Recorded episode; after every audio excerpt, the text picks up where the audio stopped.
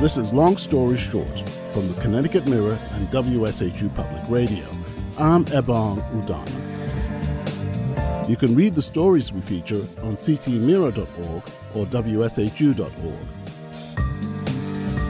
Mark Pazniokas is the Capital Bureau Chief and co founder of the Connecticut Mirror. He joins us to talk about his article, The Fast and Furious Reaction from Connecticut on the Overturning of Roe v. Wade. Hello, Mark. You say the political reaction in Connecticut was pretty much teed up by the time the decision came down. Uh, could you tell us a little bit more about that? Certainly. Um, thanks to Politico, which had obtained a draft of, of what ultimately turned out to be pretty much the final decision of the Supreme Court overturning Roe v. Wade. You know, people have known since the middle of May really what was coming down. So when the Supreme Court Friday issued its report, yes, the Democrats were very uh, much prepared to issue uh, statements of condemnation. Um, they were very quick off the mark. It was within minutes, if not seconds, of that decision coming out. Uh, uh what about the, the Republicans? What, where do Connecticut Republicans stand on this issue? There are um, some candidates who are declared opponents of abortion and they applauded this decision. But um, some of the more prominent candidates, namely uh, the Republican nominee for governor, Bob Stefanowski, as well as the convention endorsed candidate for United States Senate, Themis Klarides, they took a similar tack, which was to downplay the impact of this decision in Connecticut, given that Connecticut uh, in 1990 passed a state law codifying the basic tenets of Roe in statute. So Connecticut does have on the books a law that's quite clear about uh, guaranteeing a woman's right to abortion uh, up to the point of fetal viability, which is roughly 23 weeks uh, of gestation. So both Klarides and Stefanowski, Stefanowski, the gubernatorial candidate, Klarides, who is contesting uh, to run against uh, Blumenthal to challenge Blumenthal this fall. She's the front runner in, in her primaries, pretty much. Um, both of them believe that the state has already codified Roe, so it's not an issue in Connecticut.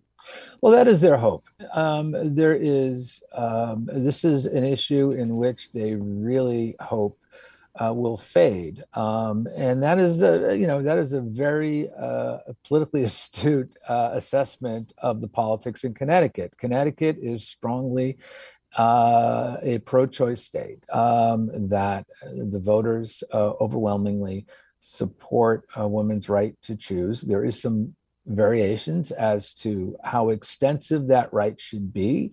Uh, you know, there's a minority who thinks it should be unlimited, um, but the, the, by and large, uh, the, the, there is the safest place to be politically in Connecticut is to be supporting the status quo as far as abortion law in Connecticut. And Bob Stefanowski and Themis Klarides' statements reflect that fact. They really do not want to engage in a debate about abortion with either Governor Lamont or Senator Blumenthal. Now, what about the governor and the senator?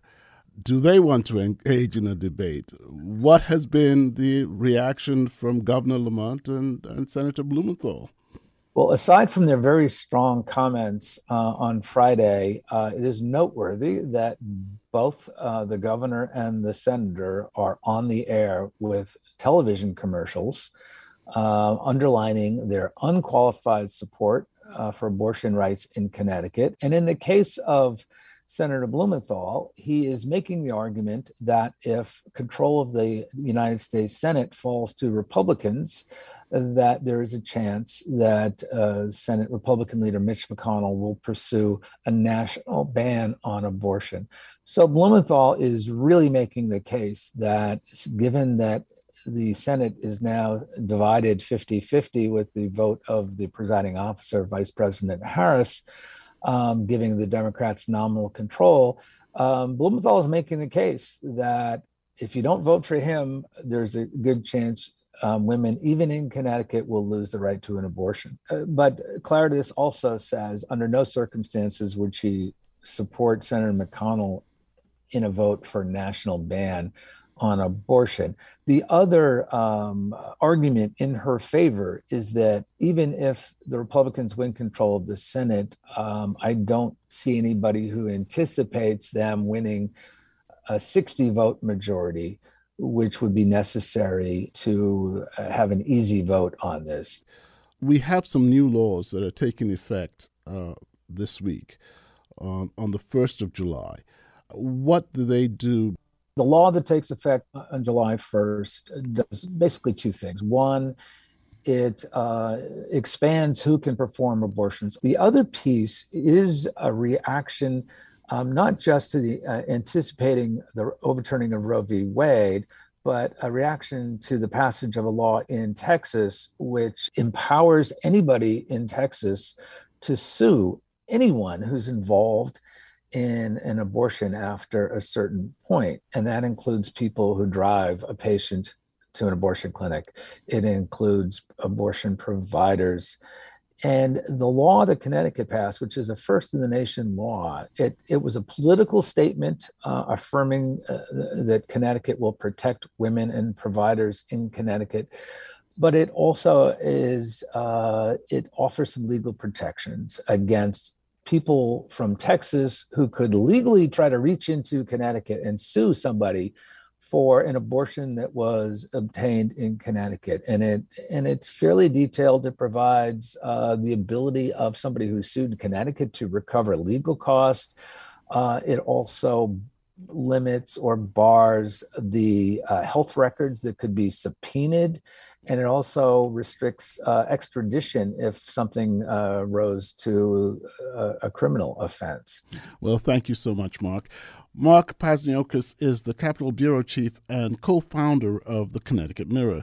His articles are titled Fast and Furious Reaction from Connecticut on the Overturning of Roe v. Wade and Connecticut becomes a safe harbor for abortion seekers on July 1st. Long Story Short comes from WSHU Public Radio and the Connecticut Mirror.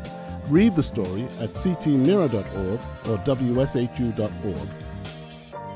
I'm Ebong Udoma.